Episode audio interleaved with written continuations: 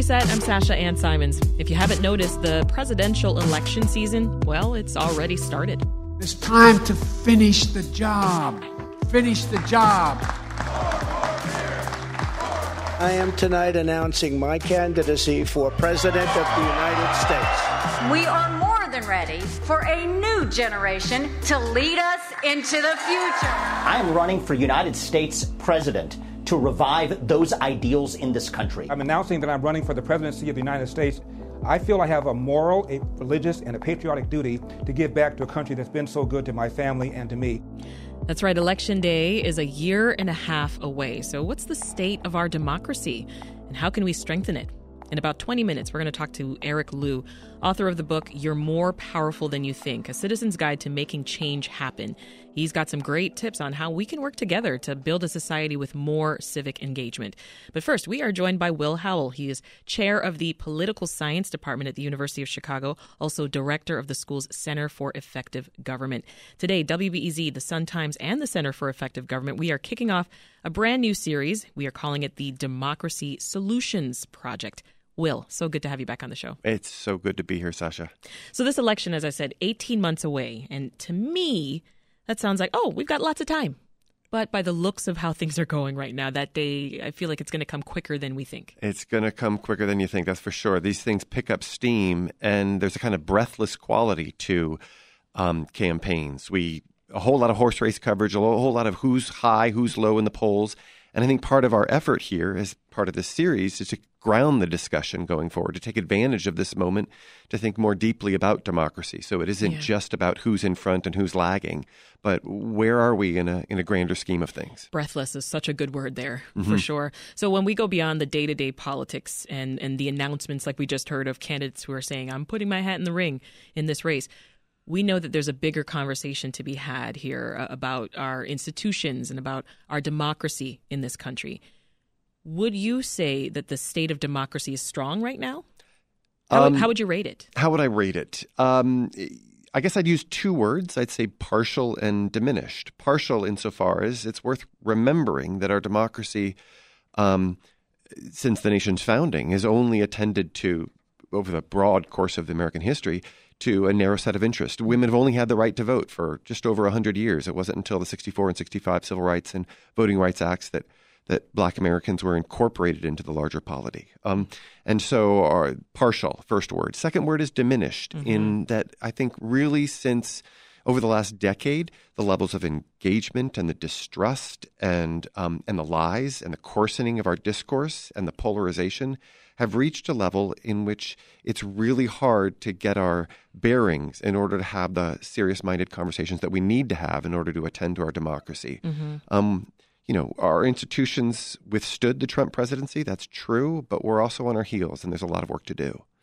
Now, I'm Canadian, and uh, I remember just being saturated by U.S. programming while living in Canada. And one thing that struck me and, strikes me even more now living here is constantly hearing political leaders talk about things like you know we live in the best country in the world mm. we live in the richest nation in the world you know this is the most powerful we're the leaders of the free world what do you make of all that rhetoric well there's a lot of liberty for a good number of people and there's a great deal of wealth in this country and there's a great deal of influence on the international um, the international scale. Um, all that is true. There are things to be proud of. Um, there's also uh, a lot of failure. And I think it's worth taking um, the proper measure of that failure when you think about how much we spend on healthcare relative to what the healthcare outcomes that we have as a country. When you think about um, the the coherence of our immigration policy, when you think about rising levels of inequality between the rich and the poor, there are real profound problems that our country faces, and we struggle not just in the face of those problems, but even to get you know to find the leverage we need in order to make our way forward. Mm. So um, yes, let us be proud. Let us um, let us love our country. It is an act of love of our country to want to set to work on these problems and to and to think seriously about the deeper institutional reforms that are needed in order to make our way forward. So, to that end, right now, what are the biggest threats to democracy in the U.S.? There are a variety. There are concerns about the health and well being of our elections. There are concerns about misinformation and disinformation. Um, to my mind, I would lift up a couple. I would lift up the rise of populism, which um, has taken hold in our national politics and has really taken hold of one major American party, the Republican Party. Um, which represents a distinct threat to democratic, small d, democratic institutions. Um, and creates a space that, wherein anger and disaffection are fomented, and it becomes really hard to roll up our sleeves and set to work on um, improving our democracy as mm. populism takes hold. I'd say that's one. And the other one that I would point to is one that I alluded to just now, which is um, the failure of governments, plural, to solve problems. We we learn to live with our problems. That's true at the national level. That's mm-hmm. true here in Chicago. So you're talking about all levels here. All levels, for sure. And, and we've got to find ways of attending to the impediments to problem solving, to thinking about how do we actually make headway on the very real problems that, that we face because what happens over time is in the face of that failure, there's a growing segment of the public that just sort of throws up its hands and says, What's the point of the engagement? Like, mm. what's the point of making the investment? And then when somebody like a populist steps forward and says, You know, forget those parties and those institutions, look to me to be your savior. Um, those kinds of appeals start to resonate, and that that is the way to lose a democracy. Some people see the, the growing disconnect between the Supreme Court and the public polling as, as a major concern. Uh, there's a recent poll that showed that more than half the nation overall disapproves of how the court is doing its job. What do you think? Um, I it's quite clear that the composition of the current Supreme Court does not represent the uh, interests of or the ideological leanings of the broader population. That's quite clear um, it's worth then backing up the question and say, how did that come to be, right? Why do we have this particular um, uh, composition? And it's worth then reflecting upon and thinking about reforms mm-hmm. to nominations to the Supreme Court. I'll say the rise of what I would call minority rule, that is, the extent to which some subsets of the American public lay claim to broader institutions. The, the, the, the Senate is a rewards is is profoundly anti-democratic insofar as every state, regardless of its population, has exactly two representatives. And it turns out that there's a big um, small state advantage for one particular party, which then means there are instances, as there was through the first couple of years of the Trump presidency, wherein the Republicans may have a majority of the seats um, within the Senate while representing a decided minority of the American population. Yeah. So this is a general phenomenon, is a real challenge we live in this nation as well where millions of people from one party don't believe that the guy who won the White House from the other party actually did it legitimately. So misinformation and, and disinformation, I would say, are also big concerns here. For sure. Um, and they work in a couple of ways. Like one is the lies and the disenchantment um, that follow from the lies, right? This sense that everything is broken. Why participate in the um, in these elections when it's all rigged? That that leads to a degradation of the health and well-being of our democracy. There's another piece though that's worth lifting up, which is that in order for our democracy to take hold, it's really important that people within their parties hold their elected officials, that is the people who represent their views, to account. And when you believe that the other side is regularly cheating and that the other side is extreme relative to where you are, then the misbehavior that you observe within your own party, you're less likely to call out because, yeah. shoot, it's just a fight over power at the end of the day, right? That's ultimately what it is. And better my guys than the opposition. Um, and so these lies do a lot of part of the another way that the lies work in terms of degrade, degrading our democracy is it reduces the probability that within parties that like-minded folk will hold each other to account. And when mm. that falls apart, and all we have are these kind of cross-partisan um, um, wars, we're, we're, we're in real trouble. How do we explain this unprecedented scenario that's playing out right now, too, where we've got a former president who's been indicted and is going on trial next year? And that former president's actually running again. It's really something. There, there, there are the indictments. There's the January 6th insurrection. There are a lot the lies surrounding like how um, is the that 2020 possible? election. How is it possible? He has a lot of support. That's ultimately what it is, right? It's that he has a tremendous amount of support, and a significant number of members of his own parties are willing to accommodate him, um, and they aren't calling him out. Um, and he has weaponized the efforts to um, hold him to account as part of a larger narrative that takes the form of everything is broken, right? The the federal government and and the mainstream, you know, RINOs um, within the Republican Party um, are they've all sold they've all sold out true Americans. Yeah. Um, and that's really uh, that's really a problem if we're mm. going to have a meaningful and a serious minded conversation across difference and how to attend to um, the profound challenges that we face. So there's another threat our democracy faces right now, which is the, the rise of right wing extremist hate, right? Um, I, I want to hear your thoughts on how you think that's going to shape the 2024 election. I'm going to give you some more context. We've seen uh, both advances and setbacks in the in the fight against American white supremacists, anti-government, other violent right-wing groups in recent years.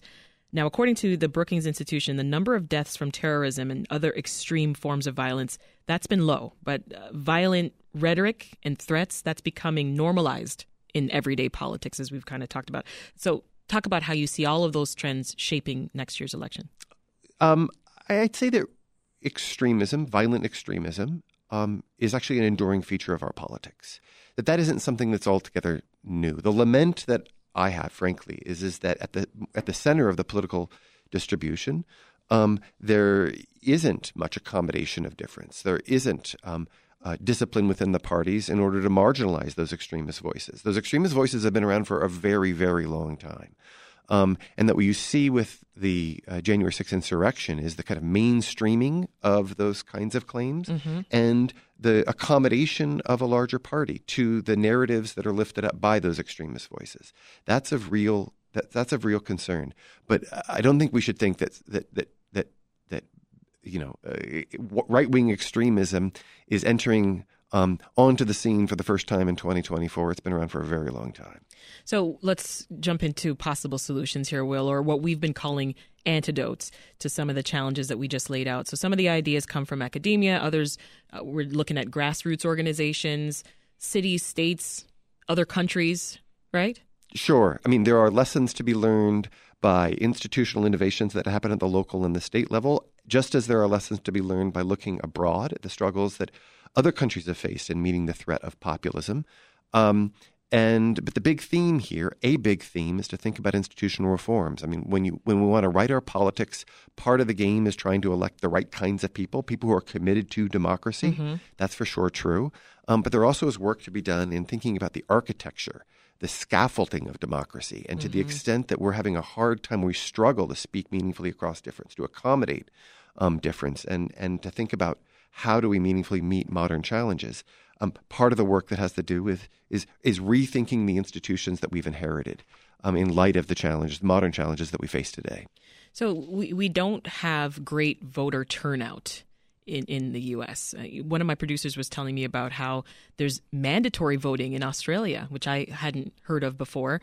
Um, experts there are saying that it, it leads to a, just a much more representative and responsive democracy in that country do we maybe need to rethink the way that we vote in America? We for sure need to rethink how we vote. I mean, I think that the, the lessons that come out of Australia are terrific insofar as they're very minor um, fines and people can waive them if they so choose.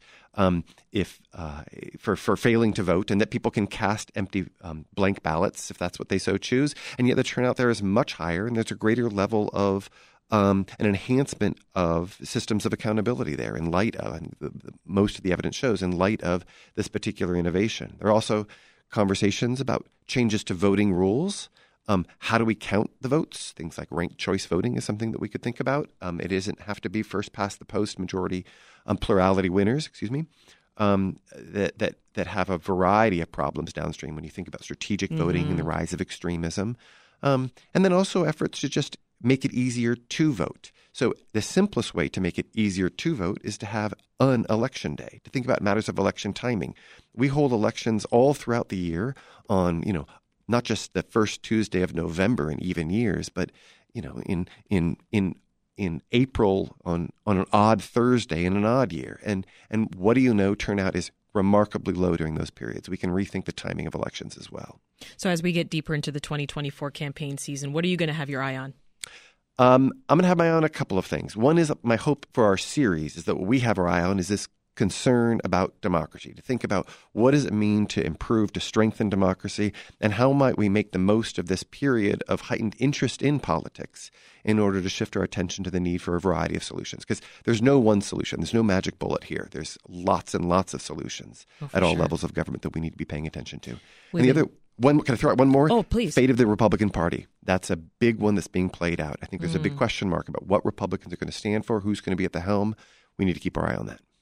We've been talking with Will Howell, director of the University of Chicago Center for Effective Government at the Harris School of Public Policy. Always a pleasure, Will. It's so good to see you.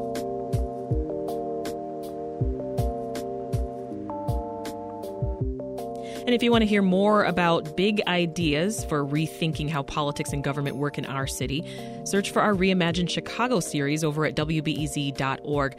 Now, that's a recent project where we again teamed up with Professor Howell and the Center for Effective Government, and we examined how our institutions could work better for Chicagoans.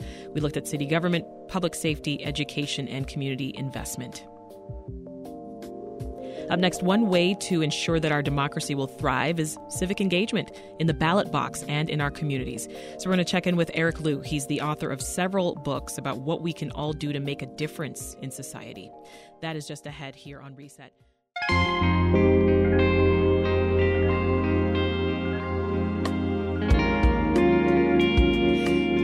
Sasha Ann Simons here on Reset. Now, as we mentioned, we are kicking off a new series called the Democracy Solutions Project.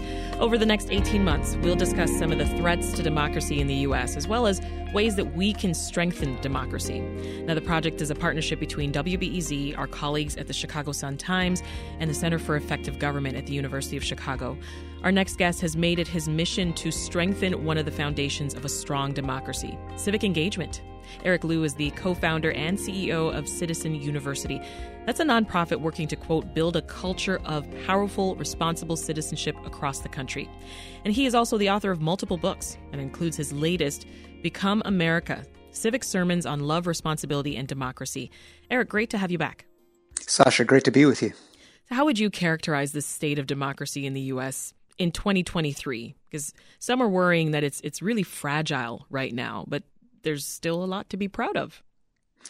I, I think you captured it exactly right. It is a it is definitely a both and. Um, there are uh, cracks in the foundation, um, and there are people working to renovate. And it's all happening at the same time. And uh, um, you know, and I think, uh, or to use a different approach of a metaphor, you know, there are a lot of uh, challenges uh, in our kind of democratic culture right now um, that feel like they're coming from places distant from us and forces greater than us.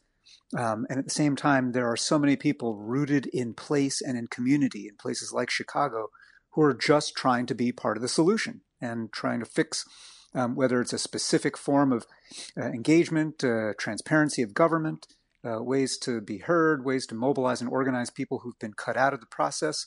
Um, and I think you know the the question for our time is whether this bottom up renewal uh, can keep pace with the in some ways top down uh, corrosion and erosion of the um, of the system itself. You've also said that it, it is a legitimate question whether this particular form of democracy that we have here in the U.S. whether it deserves to survive.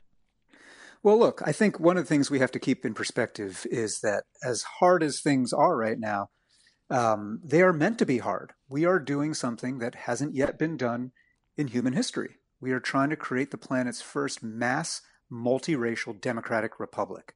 And no other society has tried to hit all those marks at the same time. And that includes the United States. Uh, for as much as we've professed, um, you know, our faith in democracy and the centrality of our constitutional republic as a way of governing ourselves, um, it's only been in our lifetimes that this country has tried both on paper and to an extent in social norms, uh, to actually make that mean yes, uh, justice for all. Yes, actually, all, of us are created equal. And, and even during our lifetimes, that's been fitful and uh, nonlinear and sometimes two steps backward with each one forward. And so I think we are putting to the test the question of whether this is possible. And, you know, I think the, those who are you know, losing faith uh, in our system, losing faith in participation at all, um, my my plea is to say, don't give up yet. I think we're uh, we determine by whether we choose to show up right now whether in fact this is possible. And if we just decide preemptively that you know what this game is too rigged, there's no point, nothing ever changes, then we just make it so. Uh, and I think that would be uh, a shame on any under any circumstance, but especially right now when with all the changes in our society, with mm-hmm. this surge of bottom up power, we actually have a chance to deliver on a promise that's never been kept. So, earlier on the show, we were rattling through some of the threats to democracy in our country. everything from political divisions. We talked about misinformation, um, how institutions like the Supreme Court are structured. Mm-hmm. How do you think more civic engagement can help? Well, a lot of those threats you just described, and they are real, um, and are what I would call structural threats. Um, you know, gerrymandering and um, the ways in which our voting systems uh, cut most people out of the process because they are 50% plus one first past the post systems rather than you know ranked choice voting or other kinds of systems that might include many more people and incentivize politicians to speak to many more people. But as important as those kinds of structural reforms are structural changes like let's put uh, term limits on the supreme court so that you don't have the stakes that you have right now um, with every decision uh, and, and the other issues that that institution is facing as important as structure is, our view at Citizen University, and my view just personally, is that culture precedes structure. Culture, by which I mean the norms, the values, the habits, the mindsets, the heart sets of how we deal with each other every day, culture is upstream of policy. It, it, if you have a culture that is selfish, short term, cynical, um, you know, skeptical of the purposes of engagement, mistrustful of others, um, you know, then you're going to have very narrow uh, parameters and very little room to make structural reform or hmm. change mm. things. But if you have a culture in which people decide, you know what, showing up isn't for suckers, showing up matters. If you have a culture where people think about contribution before consumption and stewardship rather than just taking and service before self, um, then your room for structural change opens up. And so I think civic engagement is not just a matter of, hey, go to your local, you know, city council meeting or school board meeting. Civic engagement is a deeper cultural question of do we see each other as having our fates entwined? Do we show up for each other in all the ways that precede elections and precede structural change? Um, and the more we can foster that kind of culture, I think the better shot we have at having structural solutions to the problems that plague our, our democracy. So, if someone out there listening to us right now, Eric, if they want to take steps to ramp up their own personal civic engagement, where do you suggest they start? I think they start literally where they are um, in their neighborhood, in their community, in their part of Chicago. Um, number one, just think about your place. Um, yes, there's all kinds of things on fire in national politics. And, you know, as we head toward the 2024 election, there's a lot of things that you can just doom scroll on social media or just plop yourself in front of cable news and, and get all anxious about. But if you look around and ask, well, what's going on in Hyde Park? What's going on in the Back of the Yards? What's going on in the Loop? What's going on um, in you know one neighborhood or another? Um, then ask yourself, okay, do I understand the map of power in my neighborhood? Who decides things? And I don't mean just who's my alderman or you know who, who serves on who represents me on the school board. I mean literally who are the people with clout? Those could be mm. business people. Those could be elders who everybody turns to on the block because they're the ones who have moral authority. Um, they could be young people yeah. uh, who really uh, shape the vibe and the and, and the norms of uh, of your. It's the time of the community. influencer right now. It is, you yeah. know, and I think tuning in to who has power in your community and your neighborhood, and then asking yourself, how do I draw myself into that map of power, right? And to me, the simplest way to do that is to join something. I don't want to make civic engagement seem like some huge mountain to climb. Join a club. Join a club. I don't even care if it's civic or political. Join a gardening club. Join a book club. Join a neighborhood club. Whatever it is, the simple act of joining and rebuilding this atrophied muscle of association, negotiation, dealing with people who are unlike you in some ways, but have come together for some common purpose and have to figure out a common agenda and mm-hmm. common goals those are all the muscles that have disappeared in American life. And you can't just fix this from the top down with a new president or a new proposal or new piece of legislation if we don't have that kind of Tocquevillian um, habits of the heart uh, yeah. of dealing with each other in human scale. Um, then nothing's going to last. So, what if they take your advice and they, you know, they line up with these folks that you've you've outlined or join clubs, but they're still having trouble figuring out which issues to align with, right? I've heard yeah. from folks that there are so many pressing issues right now. I can't yeah. choose one. I don't know where to spend my energy fighting for change. What do you say well, to folks the, trying to figure that out? I would say the, the the silver lining in the fact that there are 100 issues that are urgent and 100 crises that you can plug into. Um, yes, I get that that kind of scope of options and choice can can freeze you in place. Uh, but the, the upside of it is literally pick anything and you'll be useful. Pick one and just decide, you know what, this doesn't have to be my life's work and my commitment for the next three decades or four decades to to work on issue X, uh, if it's gentrification or if it's homelessness or if it's police, um, you know, uh, community relations or whatever it might be. Um, but just decide I'm going to pick this issue for the next six, nine, 12 months, and I'm going to get smart on it. I'm going to figure out who works on it. I'm going to join with others to, who want to learn about it. Um, and if over the course of those six, nine, 12 months, you decide, you know what, this is great. This issue is, you know, giving me great focus and I'm passionate about it, then wonderful. But you may also decide after that period of time that, um, okay, I've learned a lot about how to learn a lot on a single civic issue, mm-hmm. but this one isn't my issue. Now I'll pivot to a different one, right? I think to me, um, the the the idea that there are too many to choose from, I don't know where to choose.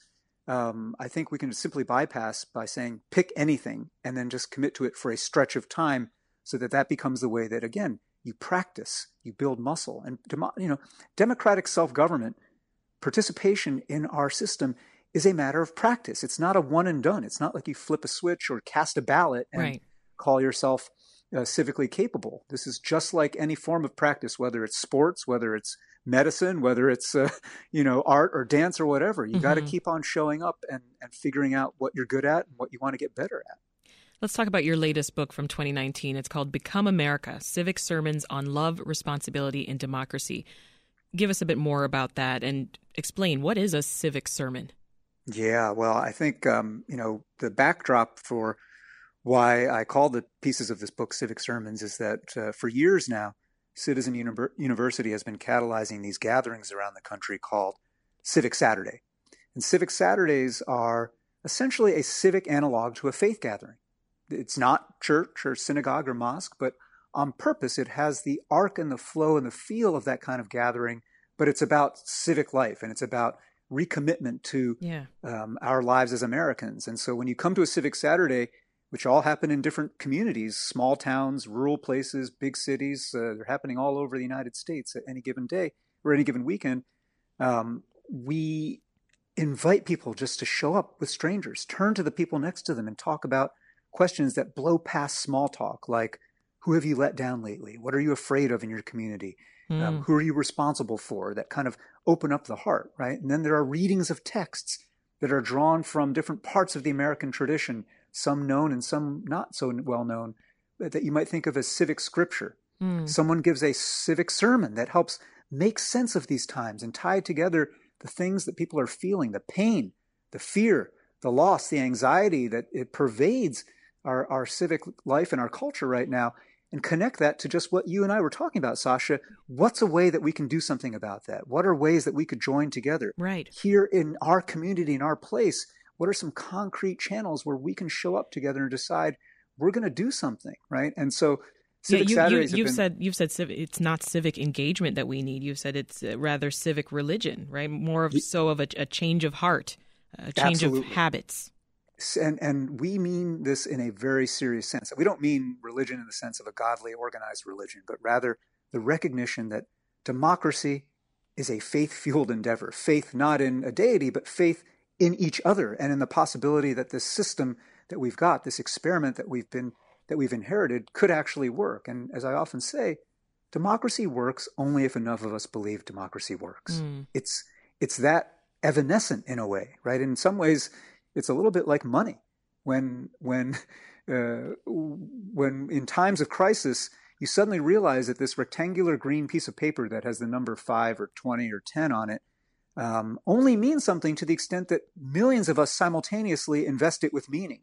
And the minute that that mutual millionfold agreement to invest that piece of paper with meaning evaporates, then you have a financial crisis. Then you have hyperinflation. Then you have, you know, the kinds of uh, crises that you see around the world. But we're yeah. having that kind of crisis around our um, rectangular piece of paper that's parchment, and that's the Constitution, right? And I think we've got to actually rekindle faith in each other in the system by showing up regularly to practice it. And so this book, Become America, captures some of the civic sermons that uh, I delivered over the last few years mm-hmm. at Civic Saturday gatherings around the country.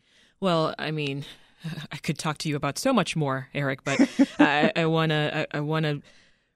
I would be remiss if I didn't point out just the sheer sense of discouragement right now, just across the board. A lot of folks are discouraged about the state of our politics, the future of this country. You are so optimistic. I just want to know what you would, what you would say to folks right now feeling down. How do you stay so positive? Leave us with something, some inspiration. Go talk to a young person. That's my my simplest advice. You know, I think about the young people who are involved in the Mikva Challenge uh, in Chicago, which you, you know well, yes. an organization that is activating high school students uh, uh, to learn civics by doing civics, by actually showing up and putting into practice these ideas. And they are coming from neighborhoods where, and communities where they have every reason to be down, every reason to be cynical and skeptical uh, that the system could ever be responsive to them.